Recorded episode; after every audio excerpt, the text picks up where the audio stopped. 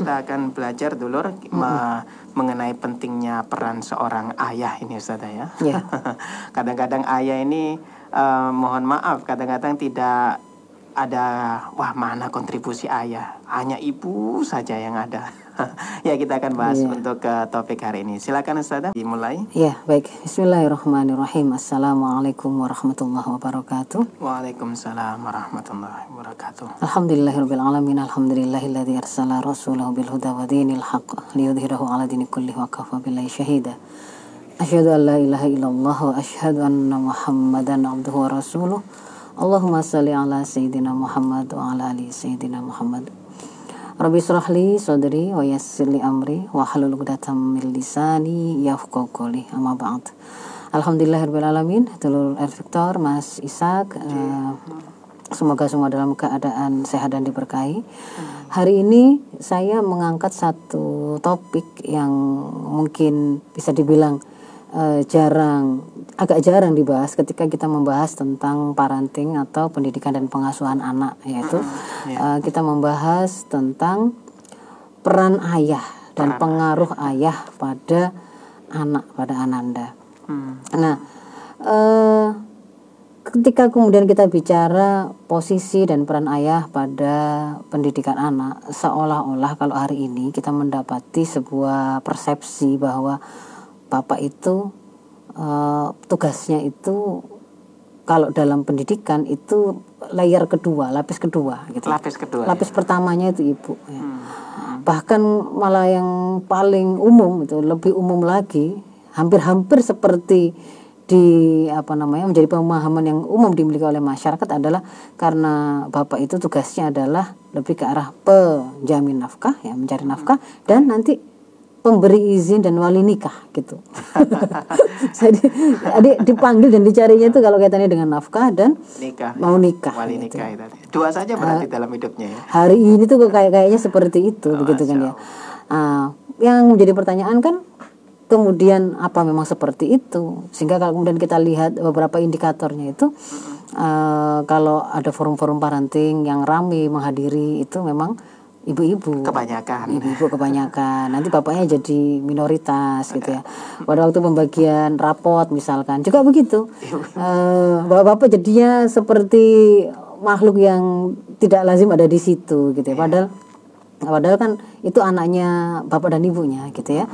Kemudian bahkan kalau yang kita kita pernah mendengar eh, pada waktu itu Menteri Sosial kita tahun 2017 waktu itu Bu Khofifah itu mengatakan Indonesia ini kalau level dunia dalam hal fatherless country dia itu level yang ketiga gitu ya, rankingnya itu. Ranking ketiga. Nah, artinya fatherless itu kan father itu bapak, less itu kurang atau tidak ada. Ketia, negara dengan ketiadaan peran ayah atau bapak dalam kehidupan anak. Itu nomor tiga rankingnya. ya, jadi tidak hanya bukan maksudnya itu tidak ada bapaknya. Nah, anak itu nggak yatim bukan, anaknya masih ada bapaknya tapi dia seperti diyatimkan karena adanya bapaknya sama dengan tidak ada bapaknya. Ada fenomenanya itu eh, bapak itu jadi semacam mesin ATM saja, gitu ya. Ini masih bertanggung jawab ini, lumayan Masih ini bertanggung nafkah ini, ini tanggung jawab ini. Tapi kemudian karena dia sudah sibuk sebagai eh, mesin ATM, gitu ya, Iya. Cukup waktu yang tersita untuk bekerja eh, sudah capek. Ketika kemudian pulang ke rumah ya, atau tidak pulang ke rumah ya fenomena membuat bapak itu akhirnya tidak tidak tidak sempat ada di dekat anaknya itu terlalu sibuk kerja atau kemudian kalau sudah sudah selesai kerjanya dia me time ya me time. Me time-nya bapak-bapak itu kongko-kongko sama teman-temannya. Mungkin ngopi nongkrong dan seterusnya lebih lebih dia ambil daripada ketika kemudian dia menghabiskan waktu bersama anak-anaknya gitu. Atau fenomena yang lain itu seandainya pun dia pulang ke rumah, jadi ya dia kerja dia juga pulang. Tapi ketika di rumah itu seolah-olah karena dia sudah sibuk seharian di luar, ini nggak boleh diganggu gitu. Nggak boleh diganggu ya, nggak boleh diganggu apalagi kemudian harus menambah lagi kesibukan dengan main sama anak-anaknya, mendengarkan rengean anaknya yang kemudian mau ngajak sepak bola, mau ngajak mainan. Wah, itu dia merasa berat gitu ya. Jadi itu bisa fenomena seperti itu. Atau bapaknya ya ada di rumah bahkan bukan bahkan lama mungkin ada di rumah gitu ya. Eh, sehari-hari kelihatan ada di rumah gitu ya. Tapi ternyata bapaknya itu eh, sibuk dengan dunianya sendiri ya. dunia sendiri apa misalkan sibuk dengan gadgetnya gitu kan ya. Atau kemudian mungkin dia juga bukan bapak yang sibuk eh, apa ngakses konten-konten yang negatif atau kecanduan film begitu ya atau kecanduan eh, main game. gitu. Enggak mungkin ada yang enggak seperti itu. Tetapi eh, relatif bisa di, bisa dikatakan tadi disebut seperti bisu tanda kutip ya. Bisu artinya tidak bisa dan tidak eh, terbiasa berkomunikasi dengan anak-anaknya. Jadi itu yang kemudian membuat fenomena fatherless itu jadi terjadi gitu loh. Nah, pertanyaan pertamanya yang kemudian harus kita jawab, apakah benar bapak itu kalau dalam eh, proses pendidikan dan pengasuhan anak itu memang second player, dia itu pemain kedua gitu ya. Ada pada lapis kedua, bukan pemain utamanya. Nah, tentu saja yang kemudian akan saya bahas di sini semuanya menggunakan eh, pisau analisa dan perspektif Islam ya. Jadi saya tidak bahas perspektif feminis kah atau yang lain-lain di sana, tapi saya senantiasa akan menawarkan kalau kita itu mau mau, mau mencari solusi atas segala persoalan kehidupan kita, termasuk dalam hal ini bagaimana sih kita mendapatkan eh, tuntunan dalam peran ayah, bagaimana kemudian gambaran pengaruh kehebatan pengaruh ayah pada anak, lalu bagaimana berarti profil yang harus muncul pada ayah dan bagaimana peran ibu di situ untuk membantu dan menghebatkannya. Nah hari ini akan kita bahas. Maka saya menawarkannya kita akan membuka tuntunan dari Islam karena itu konsekuensi keimanan kita. Kalau kita ngaku beriman itu memang kita harus mengambil tuntunan hidup itu dari, Islam, gitu ya. Sudah sering kita bahas itu, Anisa 65 di antaranya itu sangat jelas. Nanti silakan dibuka oleh uh, Dulur-dulur Victor semua. Nah, kalau kemudian kita membuka tuntunan Islam maka kita akan dapati bahwa tidak akan ada fakta lahir anak-anak kecuali di dalamnya ada pernikahan. Pernikahan. Nah, di dalam pernikahan itu kemudian konsep yang diberikan oleh Islam itu ar-rijalu qawwamun 'alan nisa kan gitu kan ya.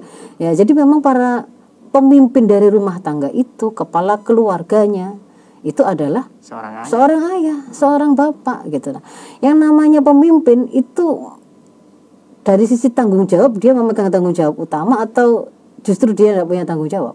Ya harus Ah, tanggung justru jawab. tanggung jawab utama, justru tanggung jawab utama. Pemain-pemain utama atau pemain pemain cadangan itu, ya, boleh ada, boleh nggak ada. Nggak bisa. Kalau kalau kepala keluarga itu ya berarti Tanggung jawab. dia penanggung jawab utama. Penanggung jawab utama pendidikan anak-anaknya karena itu bagian dari kehidupan pernikahannya dan itu bagian dari tanggung jawab pernikahan yang harus dia pimpin dengan visi kumpul kembali bersama seluruh keluarganya, anak istrinya, semuanya itu di surganya Allah. Itu kan visi besarnya. Visi besar ber- berkeluarganya dia itu kemudian akan di breakdown kepada visi pendidikan dan pengasuhan anak yang kemudian dia lakukan di dalam rumah tangganya tadi kan begitu kan ya. Karena dia adalah pemimpinnya maka dia menjadi orang yang akan eh, diminta pertanggungjawaban pertama kali oleh Allah. Bagaimana dia mengarahkan eh, rumah tangganya termasuk pendidikan anak-anaknya tadi. Itu dari sisi apa namanya kalau kita memahami logikanya gitu ya. Kalau dia itu diletakkan oleh Allah sebagai pemimpin ya pasti dia penanggung jawab pertama. Dan kemudian eh, kalau kita lihat eh, di dalam Al-Quran pun apakah kemudian digambarkan oleh Al-Quran itu para bapak itu sedikit ngomong dengan anak-anaknya gitu ya. Iya. Ada sebuah apa namanya sebuah tesis ya. Ada sebuah tesis yang ditulis di oleh Sarah binti Halil bin Dakhilallah Al-Mutiri itu pada waktu dia mengambil gelar magister di Universitas Al-Um Umul Qura Mekah ya tahun 1429 Hijriah. Di situ dia mengambil eh, apa namanya judul Hiwarul Aba Ma'al Abna fil Qur'anil Karim wa tatbiqatuhu at-tarbawiyah. Eh, dialog antara orang tua dengan anak di dalam Al-Qur'an dan aplikasi pendidikannya. Nah, yang menarik itu kemudian dia men- dia kan menghitung jumlah dialog-dialog antara orang tua dengan anak ya, bapak dengan anak, ibu dengan anak, eh, saudara saud- saudara dengan dengan saudaranya dalam keluarga itu dihitung ketemulah bahwa ternyata ada 17 dialog antara orang tua dengan anak dalam Al-Qur'an. Nah, dari 17 dialog antara orang tua dengan anak dalam Al-Qur'an itu ternyata 14-nya itu adalah antara bapak dengan anak, ya. bukan ibu dengan anak gitu ya. Yang dua itu eh, dialog antara ibu dengan anak. Yang satu tersisa itu tidak disebutkan ini orang tua dengan anak bapak atau ibu kan nggak dis- nggak disebut. Nah, jadi ada rinciannya. Kalau mau googling bisa. Judulnya tadi itu bisa ketemu akan ketemu rinciannya di surat ini, surat ini, surat ini begitu ya. Nah, eh, dan kalau kemudian kita cermati nasihat terpanjang orang tua kepada seorang anak yang itu diabadikan dalam Al-Qur'an itu dilakukan oleh siapa? Kita sering Nasihat sebut itu. ya. Ya, terpanjang. Terpanjang ini. Yaitu siapa ayo? Ayah ya. Iya, seorang seorang bapak yang solih ya, bukan nabi. Bapak yang. Solih. Siapa? Lukmanul Hakim. Kan bukan nabi Lukmanul Hakim itu, tapi orang yang solih ya. Dari eh, tercantum dalam Quran surat Luqman eh, ta- eh, ayat 13 sampai 19. Itu juga eh, apa namanya? panjang sekali perbincangannya dan mencakup mulai dari akidah sampai kemudian bicara tentang kehidupan juga seperti itu Hmm, Nah. itu kepada anaknya ya. kepada anaknya kan gitu kan ya. Kemudian eh, kita juga bisa membuka tuntunan yang di apa namanya yang disimpulkan begitu ya. Itu disimpulkan oleh Imam Ibnu Qayyum ya. Ibnu eh, Ibnu Qayyum rahimahullah yang ditulis dalam kitab Tufatul Maudud bi Ahkamil Maulud itu ya. Ini sering sekali dijadikan rujukan ketika bicara tentang parenting. Nah, di situ beliau setelah melakukan eh, kajian terhadap realitas dan seterusnya begitu ya. Beliau di dalam kitabnya tersebut me- menuliskan Wa idza i'tabarta al-fasada fil aulad apabila kamu coba menelaah me- meneliti begitu ya kerusakan-kerusakan yang ada banyak terjadi pada aulad pada anak-anak ra'aita amma tahu min kibalil aba. Beliau mengatakan begitu. Maka engkau akan menyaksikan bahwa mayoritasnya keumumannya itu bersumber dari para ayah. Jadi jadi eh, dari Quran kemudian kalau dari hadis itu kita juga melihat bahwasannya Rasul juga eh, apa namanya terbiasa memberi nasihat panjang. Di antaranya itu yang ser- yang juga sering disebut itu adalah contoh ketika beliau pernah membonceng Ibnu Abbas ya, ya hadis riwayat Hak- Ahmad Hakim Tirmidzi yang pada waktu beliau membonceng Ibnu Abbas itu Abdullah Ibnu Abbas itu sambil memberikan nasihat-nasihat tentang apa namanya tentang akidah tentang bagaimana menjalani hidup tentang prinsip-prinsip hidup. Saya nukilkan potongannya saja ya. Iya, boleh sabar. Jadi ketika kemudian di situ itu beliau mengatakan ketahuilah wahai Ibnu Abbas itu ya, seandainya semua makhluk bersepakat untuk membantumu dan apa-apa yang Allah tidak takdirkan padamu, mereka tidak akan mampu membantumu. Ini kan, ya kan, ini tarkis akidah ini, tarkis keyakinan, menancapkan sebuah keyakinan. Jadi kalau misalkan kamu itu eh, ibaratnya semua orang itu sedang bersekongkol eh, ini yang awal ini semua orang itu mau membantumu tapi kalau kemudian Allah tidak akan tidak membantumu ya kamu tidak akan tidak akan bisa menyelesaikan atau melaksanakan apa pun itu. Wah, ini tauhid dalam ini. Iya, sebaliknya bila mereka berencana menghalang-halangi engkau dalam mendapatkan apa-apa yang sudah Allah takdirkan untukmu. Jadi kalau ada orang itu semuanya bersekongkol mau mempersekusi, mau menghalangi, mau membuat kejahatan pada kita misalnya begitu ya. Tapi kalau kemudian Allah sudah takdirkan itu sampai pada kita, maka mereka pun tidak akan mampu menghalanginya. Ini kan juga eh, ini pen- penanaman akidah tapi dilakukan oleh Rasul pada saat beliau sedang membonceng Abdul bin Abbas dalam perjalanan. Nanti kita juga bisa ambil pelajaran. Jadi para bapak itu memang perannya itu utama tapi tidak harus maknanya itu al- alokasi kebersamaan waktu bersama anak paling besar tidak harus begitu. Enggak maknanya enggak begitu. Oh, gitu ya. Jadi bukan yang paling lama ada di sebelahnya anak enggak. Enggak ya. Tapi eh, dia tahu apa yang menjadi tugasnya, tanggung jawabnya, dia melakukan peran-peran krusialnya, dia ada, dia hadir pada saat yang tepat dan dibutuhkan. Nah, dengan peran yang tepat nanti kita akan belajar ya bagaimana pengaruhnya. Nah, itu eh, di antara di antara beberapa nukilan yang saya bisa tunjukkan bahwa kalau kemudian Islam meletakkan para ayah itu dalam pendidikan anak itu justru justru nggak ada begitu loh nggak ada sama sekali sebuah narasi bahwa dia itu Harus selalu bersama. eh, apa namanya orang kedua gitu nggak penting itu nggak ada Nggak ada. nggak ada dia justru itu justru sangat sangat penting begitu kan ya Paling penting malah nih. justru sangat penting dan dan lebih lebih apa namanya eh, dahsyat lagi kalau kita belajar pada kisah antara Nabi Yakub dengan Nabi Yusuf. Nah, Ini untuk kisah ini untuk memberi gambaran betapa hebatnya, betapa dahsyatnya pengaruh seorang ayah itu pada anak. Jadi pengaruh ayah pada anak itu saya pada level bisa mencegah anak jatuh dari melakukan kemaksiatan besar yaitu zina, yaitu zina. Ya. Jadi kalau kalau kita baca di kisahnya Nabi Yusuf ketika beliau sedang digoda oleh Zulaikha itu ya. ya. Yang kemudian digambarkan sebenarnya kan Zulaikha itu condong sangat pengen dengan Yusuf, uh, tapi Yusuf juga demikian. Bukan ini bukan bertepuk sebelah tangan ya, sama-sama manusiawi keduanya itu memang uh, apa namanya? Sama-sama. sama-sama sama-sama terbangkitkan naluri seksualnya kan kalau di dalam Yusuf 24 ya walakot hammat bihi wa hamma biha ya. kan dan sesungguhnya si wanita itu hammat bihi sudah sangat bermaksud melakukan perbuatan itu maksudnya zina itu kepada Yusuf dengan Yusuf dan juga wahamma biha gitu kan ya dan Nabi Yusuf pun juga demikian juga bermaksud melakukan yang demikian pula dengan sang perempuan tersebut.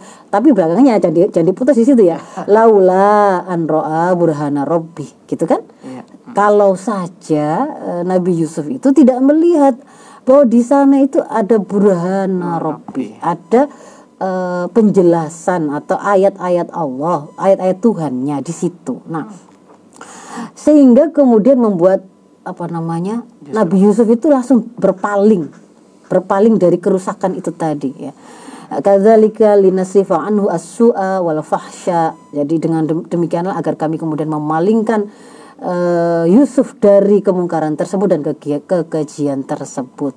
Innahu min ibadinal mukhlasin. Uh, sesungguhnya dia adalah termasuk dari hamba-hamba kami yang yang terpilih ya. Itu di dalam surat Yusuf 24. Nah, kemudian kita akan bisa tahu yang dimaksud dengan burhana robi di situ itu apa yang sampai membuat Yusuf berpaling. Yusuf bisa berpaling padahal itu kalau, kalau coba Manusia dulur-dulur Victor ini gambarkan gitu kan ya. Itu kan sudah di apa namanya ruangan yang sifatnya private ya kan? Kan dia sudah mojok orang dua ini sudah sudah meskipun Yusuf dijebak dipaksa kan mojok gitu kan ya. Sudah sepi nggak ada. Bahkan ya? ah nggak ada nggak ada yang melihat nggak ada. Justru diamankan kan oleh si siapa? Pegawai oh bukan pegawai. Ya? Ah, apa namanya ya? Pengawal pengawalnya karena si Zulaiha itu kan istri dari pejabat ya. jadi di situ sudah sudah berusaha diamankan bahwa nggak ada lah yang lihat nggak ada yang akan mergoki nggak ada yang tahu lah aman lah gitu kan ya. Kalau ke- lalu kemudian di, beliau berdua ada dalam ruangan yang tertutup yang sedang kemudian menggelora di situ naluri seksual yang sedang terbangkitkan. Kok sampai kemudian bisa ketika terpaling? Padahal ada banyak kasus pada kondisi-kondisi seperti ini. Mau diingetin istighfar istighfar. Bahkan yang mau diperkosa itu istighfar mau ngingetin gitu juga tetap saja terus gitu kan ya. Nah ini apa yang kemudian uh, burhana robi di sini nih? Apa yang sampai kemudian membuat Nabi Yusuf seketika langsung uh, terpalingkan gitu kan ya? Berlari dan kemudian itu ya. Uh, kalau dalam riwayat kan ditarik bajunya dari belakang sehingga bisa diketahui bahwa yang yang maksa itu berarti kan yang perempuan begitu ya. Tapi di situ tadi Allah memberikan keterangan ada burhana robi yang dilihat oleh Nabi Yusuf sampai kemudian bisa membuat hama bihanya tadi itu menjadi hilang. Nah, kalau kita buka eh, penjelasan di dalam tafsir Ib- Imam Ibnu Katsir ya, di situ eh, ada penjelasan, ada beberapa nukilan dari pendapat begitu ya. Eh, saya saya sampaikan saja secara umumnya begitu ya. Disampaikan bahwa yang pertama itu gambaran burhana robi itu adalah saat itu Nabi Yusuf melihat wajah ayahnya Nabi Yakub alaihissalam sedang menggigit jarinya dengan mulutnya ya, yang menggigit dengan mulutnya gitu ya. Artinya Atau- itu artinya itu di- dilihat oleh Nabi Yusuf seperti ada bayangan begitu. Nah, Oh, sa- saya nanti akan terangkan ya pelajaran apa yang bisa kita ambil ya. Jadi itu itu riwayat yang pertama. Itu di antaranya pendapat Ibnu Abbas, Mujahid, Said bin Jubair dan seterusnya. Itu eh, bahwa Nabi Yusuf melihat wajah ayahnya eh, sedang menggigit jarinya dengan mulutnya. Dikatakan di riwayat yang yang lain bahwa Yakub itu memukul dada Nabi Yusuf. Nah, kalau di pendapat yang lain juga itu dikatakan bahwa eh, Nabi Yusuf melihat Nabi Yakub sedang menggigit jarinya sambil berkata ada ada ada kalimat kalimatnya ya. memanggil nama Yusuf Yusuf gitu. Ada panggilan terhadap nama Yusufnya. Kemudian juga ada eh, apa namanya pendapat atau riwayat yang lain yang disampaikan. Ini Ibnu Jarir Ibnu Abi Hatim Abu Syekh dari Qatada eh, dalam ayat tersebut dikatakan dia melihat tanda kekuasaan Robnya yang dengannya Allah jauhkan dari maksiat telah disampaikan kepada kami bahwa yang dimaksudkan adalah muncul wajah Nabi Yakub sedang menggigit kedua jarinya sambil berkata, Yusuf, apakah kamu mau mengerjakan amalnya orang-orang bodoh? Padahal kamu telah tercatat sebagai salah satu nabi. Jadi ada ada sebuah eh, apa namanya sikap menampakkan apa menggigit tadi ya menggigit jari memanggil nama lalu kemudian ada peringatan yang disampaikan apa kamu melakukan ini tindakan bodoh orang-orang bodoh? Padahal kamu itu nasabmu itu nasabnya orang soleh. Kamu itu terpilih sebagai nabi turunan eh, juga turunan dari apa Orang-orang soleh itu ya. dari nabi-nabi nabi kan? Nabi. Eh, jalurnya jalur nabi begitu kan ya? Ya. Jadi sampai kemudian dihubungkan dengan eh, padahal kamu itu ada di riwayat yang yang lain ini ya di riwayat yang dikatakan begini Eh, Yakub alaihissalam terlihat sedang menggigit kedua jarinya sambil berkata Yusuf disebut namanya lengkap Yusuf bin Yakub bin Ishak bin Ibrahim Khalilur Rahman gitu. jadi namanya itu disebut nama-nama nama nabi-nabi yang menjadi eh, apa namanya Keturunannya. keturunannya ke atasnya itu ya. Nah, namamu kalimat yang kemudian nasihat yang muncul yang disampaikan oleh Nabi Yakub itu setelah menyebut nama anaknya dengan lengkap itu namamu itu tercatat di antara para nabi. Sementara kamu sekarang sedang melakukan perbuatan orang-orang bodoh gitu. ya. Nah, jadi di sini kalau mau kita simpulkan burhana robbi atau ayat Tuhannya yang hadir pada saat itu itu satu wajah sang ayah Masya Allah. bukan wajah sang ibu. Padahal ayahnya Nabi Yusuf itu terpisah dengan Nabi Yusuf se- sejak Yusuf kecil. Sejak ketika waktu Dia dibuang- sama saudaranya. Dia dibuang dibuang oleh saudara-saudaranya di sumur itu kan. Itu kan masih kecil. Ya kan? Lalu kemudian dia diambil. besar. Nah, iya, pada waktu dia besar kemudian digoda oleh Zulaikha itu kan dia tidak pernah bertemu sama ayahnya. Tapi kok kemudian yang datang itu adalah wajah ayahnya. Ayahnya. Ini na- nanti saya sampaikan di belakang. Jadi ini menunjukkan kedekatan, gitu kan ya. Jadi pertama adalah wajahnya. Lalu kemudian yang kedua kita lihat ada terikan teriakan atau panggilan nama yang disampaikan. ya. Yusuf, Yusuf, dipanggil. Baik nama nama namanya sendiri ataupun kemudian diikuti dengan Bin. eh, bin bin bin yang itu untuk menunjukkan nasab kesolihan atau kebaikan gitu ya ke atas. Lalu yang berikutnya adalah adanya teguran atau nasihat yang kemudian mengalir. Itu kan perbuatan orang bodoh. Kamu melakukan kayak gitu tak? Kayak gitu kan ya? Ada nasihat yang mengalir. ya. Nah, nah jadi dari sini kita belajar oh ada beberapa hal. Yang pertama berarti Nabi Yusuf itu mempunyai kenangan yang sangat dalam dengan ayahnya, ada kedekatan. Sehingga ketika beliau dalam keadaan ter apa kondisi yang itu kan kondisi yang sangat krusial, kondisi yang genting, genting. yang hadir itu adalah wajah ayahnya. Berarti ayahnya pasti dekat gitu ya. Ayahnya pasti dekat. Mungkin nanti pelajarannya pada ara- para ayah supaya punya pengaruh seperti Nabi Yakub kepada Nabi Yusuf adalah dekatlah dengan anakmu. Ketika kemudian anak itu ada dalam kondisi genting, dia tuh teringat gitu loh, Ayahnya. teringat ayahnya, kenangan bersama ayahnya. Maka ukirlah kenangan bersama anak. Kalau kemudian Anda tidak pernah dekat dengan anak, tidak pernah ngomong-ngomong gitu ya, tidak pernah tulinan bareng gitu. Terus yang mau diingat oleh anak itu apa gitu dia setiap kali mencoba mem- memutar memori masa kecilnya dia ingat hanya ibunya ibunya ibunya Nggak ada ya. nggak ada ayahnya gitu ya misalnya begitu ya nah itu berarti nggak akan mungkin bisa- agak sulit untuk berpengaruh pada anak Cara dekatnya gimana, Sada? Kalau misalkan ka- kan Nabi Yakub itu gak, gak bertemu dengan Ah, Yusuf ah. ketika waktu kecil, bahkan Iya. ketika waktu besar, kok sampai muncul wajahnya itu dekatnya bagaimana? Iya. Jadi kalau kalau kemudian eh, apa namanya Apakah ada kayak momentum kedekatan dengan anak itu memang ada momentumnya. Kedekatan dengan anak itu ada momentumnya, Mas Ishak ya. Eh, membangun kedekatan anak usia dini 0 sampai 7 dengan ketika usia 7 tahun kedua 14 dan 7 tahun ketiga itu beda-beda. Oh, ada tiga tahapan. Iya, kita kita ikut sama seperti yang dinasihatkan oleh Imam Ali. Ali. Imam Ali kan kalau kalau membagi periodisasi itu kan tujuh tahun tujuh tahun per tiga tahun eh per tujuh tahun jadi ada tiga periode sampai dia umur 21 ya. Kalau tujuh tahun pertama kalau Imam Ali mengatakan kan perlakukan anakmu itu seperti raja. Nah, ini kenapa? Karena karena realita atau fakta anak pada usia dini itu memang yang lebih dominan adalah dia butuh pelayanan. Dia butuh pelayanan. Dibiarkan saja anak pada usia dini itu pasti mati gitu pasti pasti nggak nggak pakai disiksa nggak usah pakai dipukuli cuman nggak usah mbok reken nggak mbok kasih makan nggak mbok kasih minum nggak mbok uh, jaga dari kedinginan mati mati gitu makanya yang paling paling utama pada saat itu memang yang dibutuhkan dari orang-orang dewasa di sekitarnya itu adalah pelayanan pada sang anak ini. Memang ibaratnya raja. Jadi kalau dia itu nangis, itu kalau pada anak usia dini itu harus dilihat itu. Harus Pasti ada sesuatu gitu, ada sesuatu. Ya, nanti memang kalau didetikan lebih detail lanjut memang ada tangisan itu memang mutlak harus uh, dikenali oleh orang tua bahwa itu bukan bukan tangisan senjata, tapi ada nanti mendekati mendekati dia sudah mulai mendekati umur tujuh tahun memais itu memang mulai mulai mengenal tangisan sebagai senjata tapi kalau anak bayi nangis itu pasti ada apa-apa entah, itu ya. entah pipi entah dia BAK BAB lapar kepanasan atau sakit atau ada digigit serangga atau apa gitu ya. Jadi harus dicari memang itu nah itu uh, momentum periode pertama. yang 0 sampai 7 tahun pertama itu bagaimana kita apa menjalin kedekatan pada anak.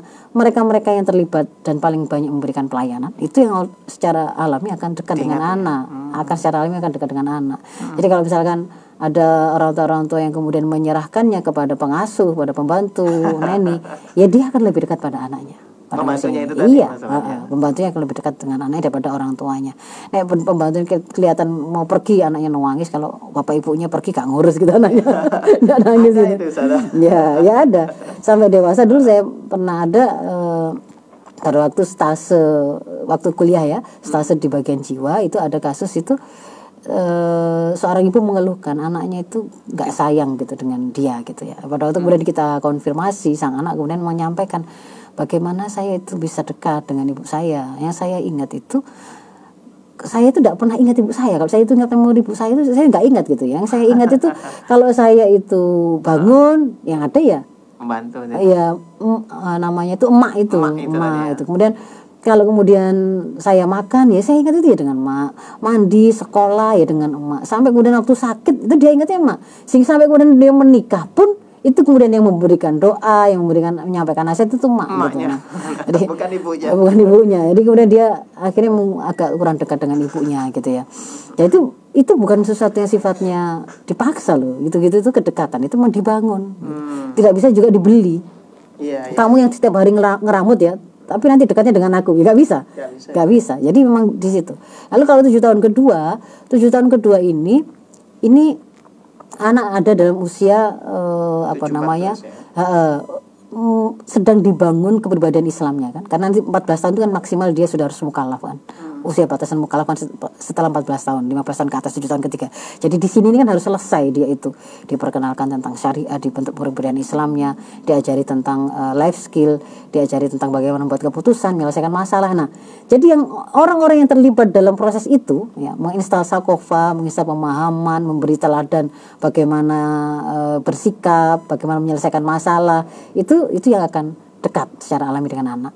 Kalau kemudian orang tua itu memposisikan yang yang mengambil porsi itu adalah sekolah, gurunya saja, yeah. gitu ya. Jadi kayak orang tua menyerahkan anak ke sekolah itu seperti ke laundry gitu. Ya. Pokoknya saya bayari, bayar biayanya. Gitu ya. Saya saya bawa anak saya seperti pakaian dalam keadaan kotor pulang nanti harus bersih hmm. saya serahkan ke sekolah itu dia belum bisa sholat belum bisa ngaji belum nggak so, belum soleh pokoknya nanti kalau saya saya sudah ambil dia itu sudah harus soleh sudah pinter dan seterusnya nah kalau yang kayak begini nih ya dia memang akan uh, yang akan lebih didengar adalah kalimat-kalimat gurunya bukan ayahnya. nah, harusnya itu kemudian dia juga tiba di situ. Nanti wah ini kalau masih masih Isak nanya uh, tambahan kita saya itu semakin detil nanti. Padahal maunya itu enggak enggak ke situ ya. Yeah, yeah. Nah, jadi itu nanti yang tujuh tahun ketiga juga berbeda. Jadi ada momentumnya gitu loh Mas Isak kalau kemudian mau singkatnya saja gampangnya saja. Uh, di antara momentum yang tidak boleh terlewat bagi seorang ayah ke, atau orang tua ketika dia mau membangun kedekatan dengan anak itu ada namanya uh, dua mas dua waktu emas ya. Dua waktu. dua waktu emas. ini bukan golden period bukan periode emas bukan. Yang kalau periode emas kan usia dini kalau di tujuh tahun kedua ini ada masa-masa emas yang jangan sampai orang tua melewatkannya. Itu yang pertama adalah ketika anak eh, apa namanya mengalami masalah ya. Mengalami masalah maka orang tua bapak harus hadir di situ untuk kemudian menjadi tempat berbagi eh, memberi inspirasi membantu dia menemukan solusi. Berbagi kesedihannya. Misalkan dia dibully ya, tengah-tengah main gitu ya. Kan kemudian ada kan hari ini kan bully-bulian masya allah luar biasa ya. Nah dia sedih nangis bu. Pulang tapi tidak pernah ada orang tuanya di situ. Nah, itu itu itu sebenarnya momentum yang momentum yang momentum mas tapi dilewatkan. Yang pertama ya yang kedua, momentum masa yang lain itu adalah ketika dia sedang bergembira, dia sedang senang karena dia sedang berprestasi, dia ingin berbagi kebahagiaan atau e, kebanggaannya tadi. Jadi dia menang lomba kah, dia merasa berhasil melakukan sesuatu kah gitu ya. Dia pengen cerita itu ternyata bapak ibunya nggak ada. Nah, kalau kemudian ada orang tua yang mengatakan meskipun kami itu tidak ada setiap hari gitu ya, tapi kami itu di akhir pekan itu punya quality time waktu yang berkualitas. Persoalannya adalah uh, yang pertama sebenarnya bagaimana kualitas itu bisa kita dapatkan kalau kuantitasnya tidak ada. Kalau nggak ada alokasi waktunya yang cukup, bagaimana kualitas itu bisa ada? Itu kan pertanyaannya. Terus yang kedua, di antara kualitas tadi itu kan ketika uh, uh, anak kita itu menghadapi situasi yang membutuhkan kita dan kita itu ada gitu loh. Pasti itu ada kayak tadi senang pasti tak ada ikut bergembira. Pas dia sedih kita ada untuk menghiburnya membantu solusinya. Lah adanya uh, momentum dia senang dia bergembira dia mendapati masalah mendapatkan bullying dan seterusnya itu tadi itu kan nggak milih-milih di akhir pekan. Nggak ada. iya kan nggak nggak bisa janjian kan? nah begitu. Pas supaya supaya anu saja lah waktu kemudian eh, di akhir pekan pada waktu bapak ibu ada yang ngajak kamu jalan-jalan ke mall sembarangan gitu kan ya makan makanannya tapi masalahnya ada di situ gitu ya. sudah lewat mungkin dia sedihnya sudah pada pekan yang kemarin-kemarin dia tidak pernah ketemu orang tuanya dan seterusnya. Nah itu tadi untuk Mbak menjawab pertanyaan gimana dekatnya ya. Iya. Tapi saya kembali ke kisahnya Nabi Yakub dan Nabi Ibrahim eh Nabi Yakub dan Nabi Yusuf tadi ya. tentang bagaimana eh, pelajaran bisa kita ambil tentang bagaimana menjadi ayah yang berpengaruh ya pada anak. Jadi yang tadi pertama ayah harus dekat dengan anak. Seperti eh, contohnya Nabi Yakub tadi kemudian muncul eh, secara apa namanya tidak di tidak direncanakan begitu kan yang muncul bayangan itu hadir mengingatkan Nabi Yusuf ketika dalam keadaan genting ya. itu menunjukkan ada kenangan kedekatan uh, sang bapak dengan anak itu dengan dengan apa namanya kualitas yang bagus dekat. Jadi ada kenangan gitu ada kenangan.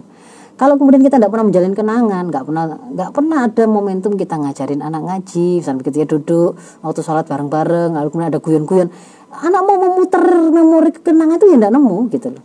Kan gitu kan ya? Jadi tadi kalau mas mas Isak nanya "Hmm, bagaimana dekat? Ya memang harus harus ada interaksi supaya dekat itu. Nggak mungkin nggak berinteraksi gitu Harus ya. ada komunikasi. ada komunikasi ada interaksi.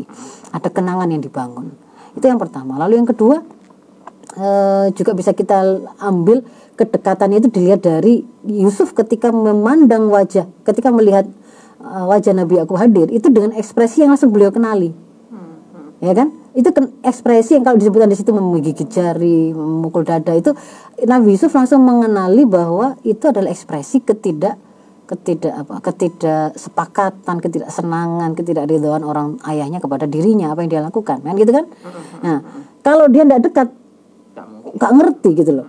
Kalau anak itu dekat dengan orang tuanya dekat dengan ayah dan ibunya bapaknya atau ibunya ngangkat tangan saja jari gitu misalkan ya. Ah, angkat jari gitu dia tahu bahwa itu oh itu peringatan. Saya tadi berarti melakukan ini misalnya begitu kan ya? Contohnya atau wajah muka berubah saja kalau orang tua itu dekat dengan anak. Anak itu tahu loh Iya. oh ayah saya marah gak setuju ini kayaknya. Gitu kan? Nah itu menunjukkan ada kedekatan. Terus kemudian eh, yang berikutnya.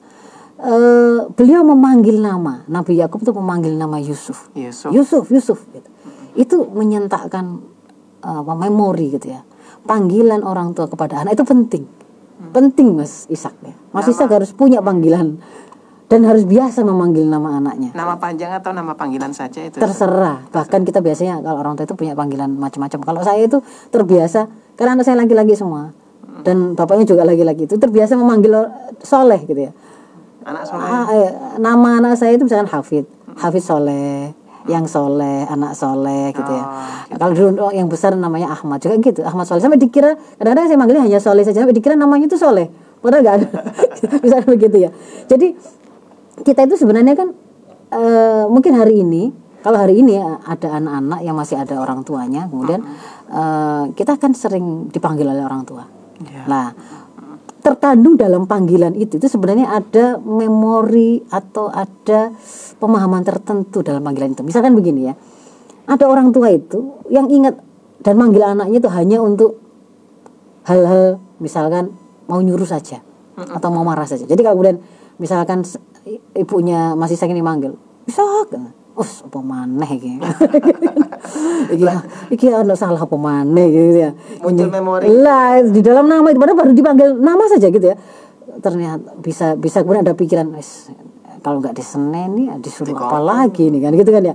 Nah, artinya apa? Pada panggilan itu sebenarnya kita juga bisa melekatkan dalam setiap panggilan yang terdengar oleh anak kita, suara kita memanggil namanya itu ada ada ren- rentetan memori loh yang kita yang kita simpan, yang kita kita cetak, ya kan?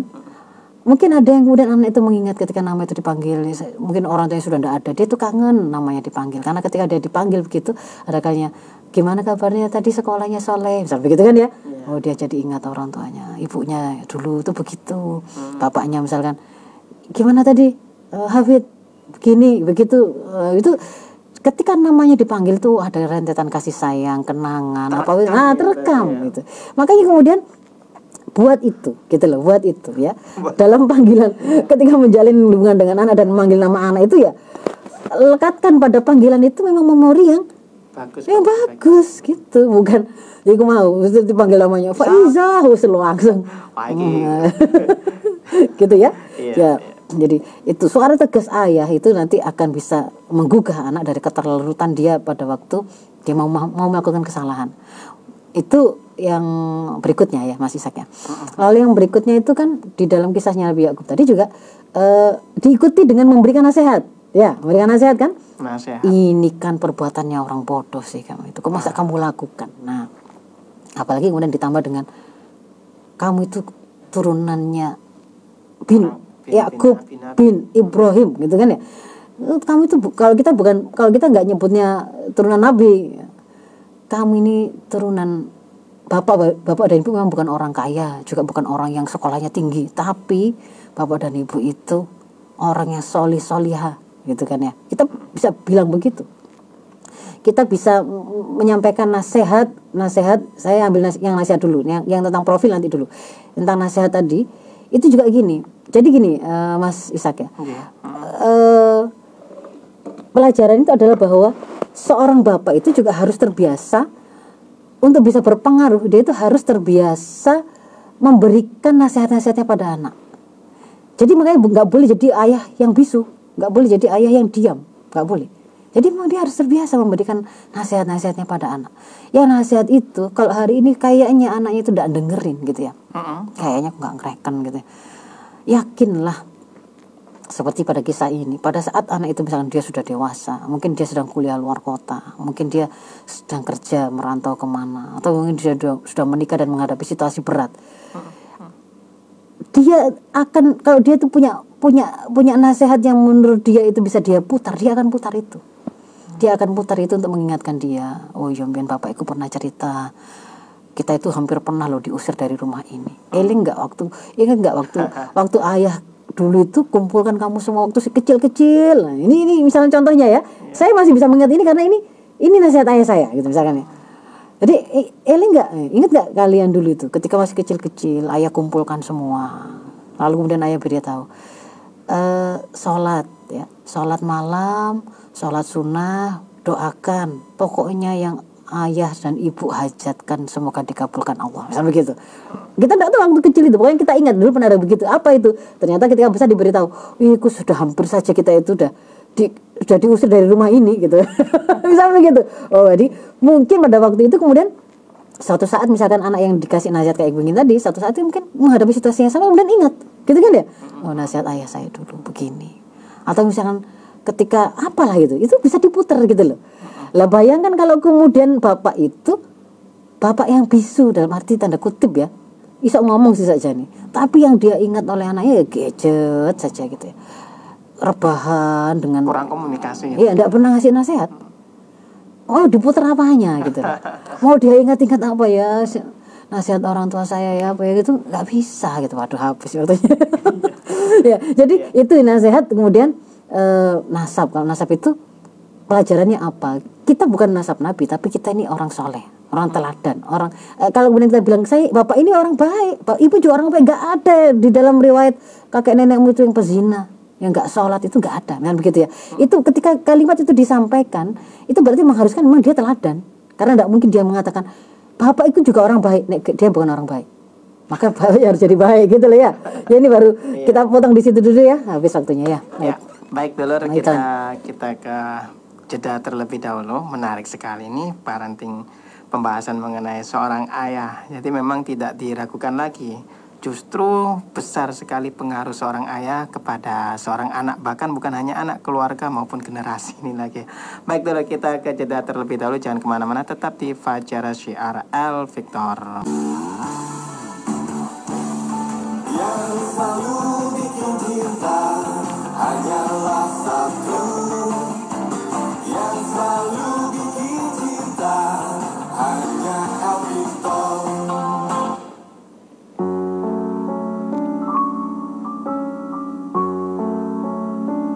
baik dulur Al Victor kita lanjutkan kembali Ya Ustazah ini sudah masuk dua pertanyaan Ya. Yang pertama ini Kalau misalkan seorang anak ini dekat kepada orang tua Apakah tidak menunjukkan dia tidak mandiri atau dikatakan manja Hmm. Yang kedua eh, mengenai doa khusus ya Ustazah ya Supaya anak ini terhindar dari hal-hal zina itu tadi Itu bagaimana doanya ya. Ya.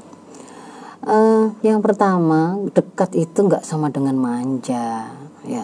Justru eh, manja itu ma- lebih ke arah ketidakmandirian ya. Ketidakmampuan dia mengambil keputusan yang tepat pada saat dibutuhkan. Ketidakmampuan dia mengelola dirinya sendiri nggak mandiri itu baru manja. Karena dia tidak diajari dengan kemampuan untuk eh, bersikap dengan tegas mengambil keputusan pada saat yang dibutuhkan. Nah ketegasan itu ini yang kadang-kadang orang tua lupa ketegasan itu hanya bisa dilakukan oleh orang tua kalau dia dekat dengan anak. Kita mau tanda kutip kayak keras atau negesi anak itu ndak akan sanggup kalau kita ndak dekat Oh. Kalau kita ndak dekat. Berbeda nggak dengan marah itu antara ketegasan dengan marah kalau itu? marah itu terhadap hal-hal yang memang eh, bertentangan dengan syariat Allah kita harus marah. Kita harus marah menampakkan ketidaksetujuan. Ketegasan itu eh, kemampuan untuk bersikap dengan tepat gitu ya tanpa ada kompromi tegas. Kalau kemudian eh, marah tidak harus dengan teriak-teriak. Jadi tegas juga tidak tidak sama dengan teri- teriakan atau volume suara tertentu. Tidak, tidak bermakna begitu. Tegas itu lebih kepada dia kemampuan dia mengambil sikap dengan tepat tanpa kompromi gitu. Bijak gitu tadi. Iya. Tegas. Jadi kalau A ya A gitu. Pada saat dibutuhkan harus diambil diambil tindakan A ya A yang akan diambil, tidak kemudian eh, ragu-ragu atau tidak berani dan seterusnya ya. Nah, kalau orang tua itu tidak saya mau terangkan dari sisi kenapa kok kalau kemudian orang tua itu tidak dekat dia akan sulit untuk tegas.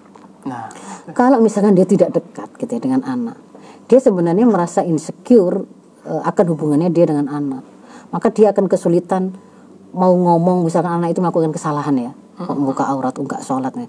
Mau dia dia mau men, menasehati itu karena dia itu merasa insecure dengan hubungan dia dengan anaknya, tidak merasa sudah kokoh lah hubungan dia dengan anaknya tidak dekat karena kan nggak dekat maka dia tuh takut kalau saya marah begini nanti dikira dia tuh saya tuh sangat marah. Nanti kalau kemudian wong sekarang saja saya tidak ngomong macam-macam saja masih saya biarkan saja dia itu sudah sudah purian gitu ya. Nanti kalau kemudian saya larang nggak boleh pulang malam kayak begitu itu oh dia bisa minggat nanti sama pacarnya begitu kenapa dia sampai begitu tidak berani? Akhirnya nggak berani negesi.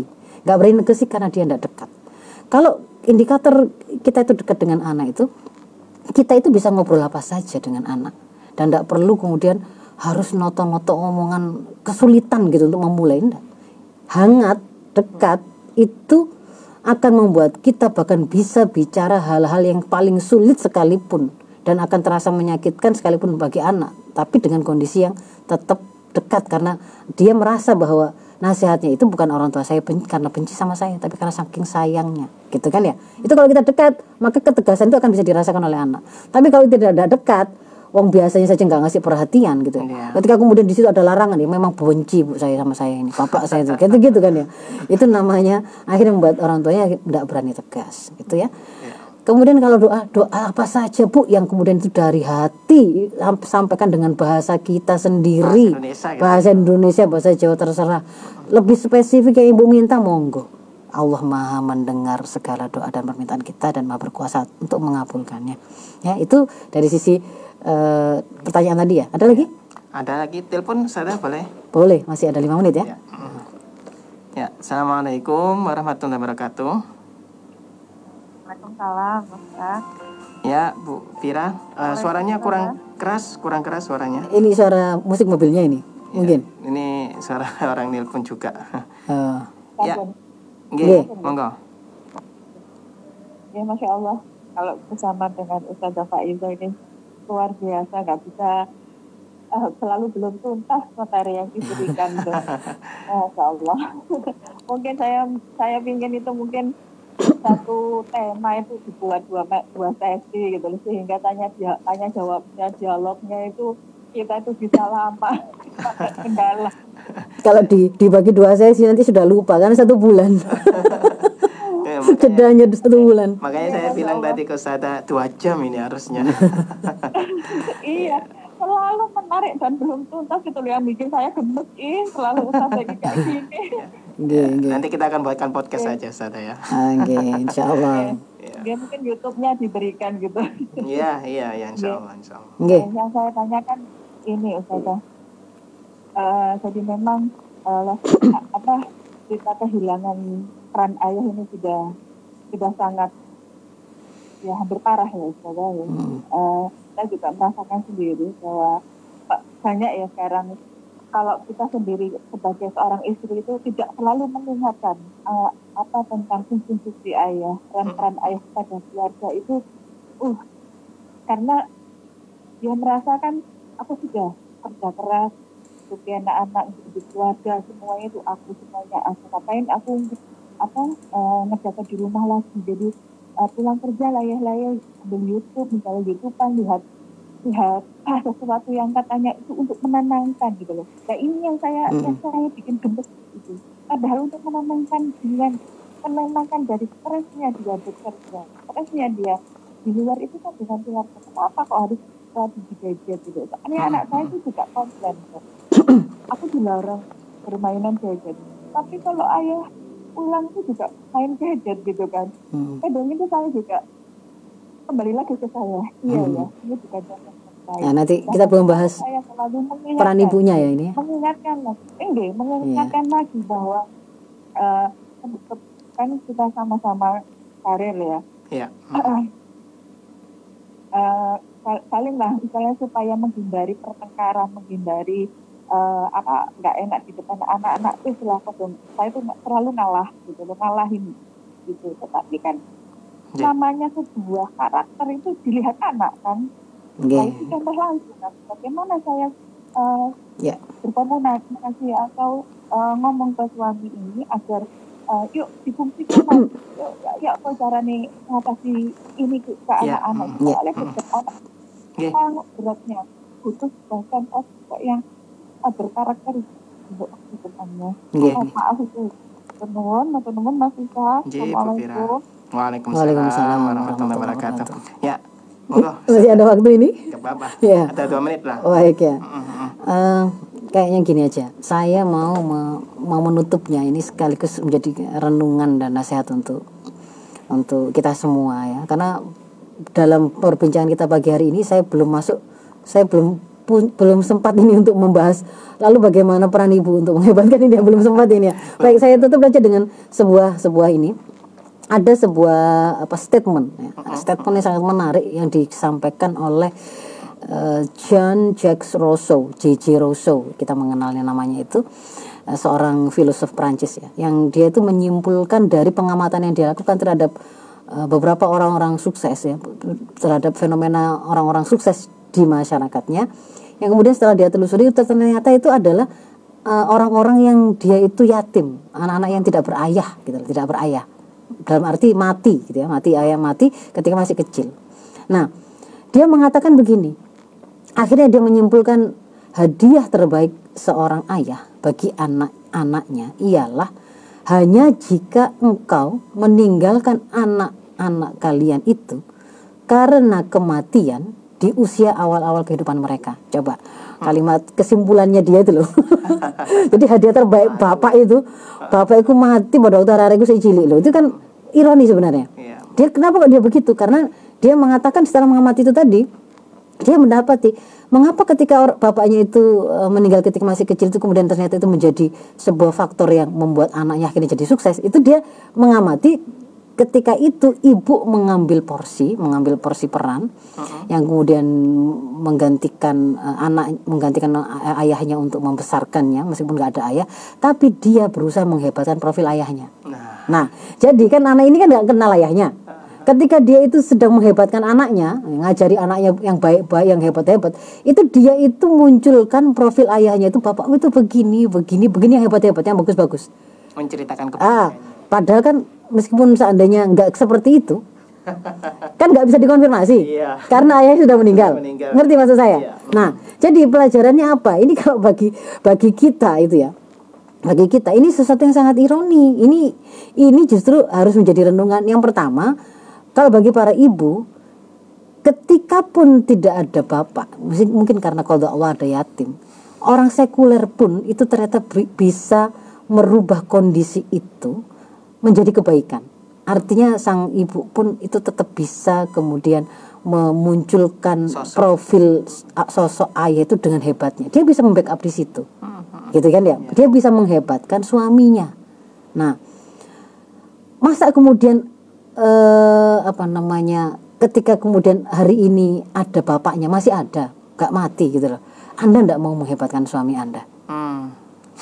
Karena, karena saya Ironis malahnya. Eh, ironis. Karena saya pernah melihat kok di, di sosmed itu ada anak kecil mungkin tiga tahun empat tahun gitu ya. Dia ngamuk-ngamuk sama ayahnya yang kelihatan sedang bekerja lalu kemudian nyebut-nyebut kata-kata "Eh, bapak ini bapak ini gak Kotor. gak ada duit gitu loh. Gak punya uang suka kasbon eh, miskin begitu-begitu kalimatnya. Lah itu kalau apakah itu anaknya yang yang apa namanya sumber dari kalimat itu? Menurut saya tidak jelas tidak. Kok bisa dia itu kemudian Berkata seperti itu. Berkata seperti itu. Itu pasti. Siapa orang- mau so, bapak itu nabi kasbon mau, mau bilang ke anaknya kan nggak mungkin tuh bapak itu seneng kasbon yang warung itu kan nggak mungkin. Jadi di situ tuh ini ada ibu yang sebenarnya dia nggak nggak dia sadari dia sedang menjatuhkan dia sedang meruntuhkan kehebatan sang bapak. Dia bukan malah menghebatkan suami ya tapi dia malah menghancurkannya. Itu itu ibu. Nah, untuk bapaknya lupa ini lupa pada kisah-kisah yang kemudian disimpulkan oleh si Cici Rosso tadi. Itu bapaknya itu mati itu bisa jadi hadiah terbaik. Pada waktu dia meninggal ketika anak-anak itu belum kenal dia masa ya anda itu nggak merasa tergerak? Apa namanya ha- hari ini tuh anda itu masih hidup. Apa anda ingin kemudian menjadi teladan terbaik yang sesungguhnya nyata?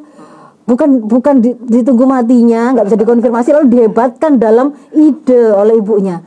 Padahal nggak seperti itu profilnya. Coba kali ini kalau hari ini masih ada, masih hidup, masih bersama anak-anak, hebatkan. Jadilah teladan yang hebat, gitu ya.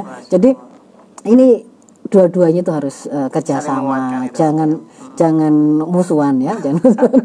Saya mohon maaf sekali tidak ada eh, apa namanya, mungkin tidak bisa semua pertanyaan yang masuk dan apa yang saya siapkan bisa saya sampaikan. Semoga di lain kesempatan bisa ketemu lagi. Afu minkum ihdinas mustaqim. Assalamualaikum warahmatullahi wabarakatuh. Waalaikumsalam warahmatullahi wabarakatuh.